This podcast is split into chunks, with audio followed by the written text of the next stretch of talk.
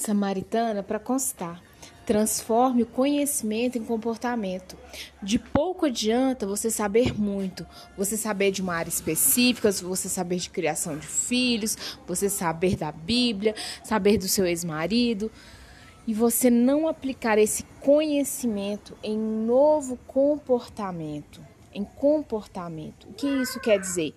Quer dizer que você precisa sair da inércia. Quer dizer que não adianta você encher sua mente de conhecimento, de saberes e continuar na inércia.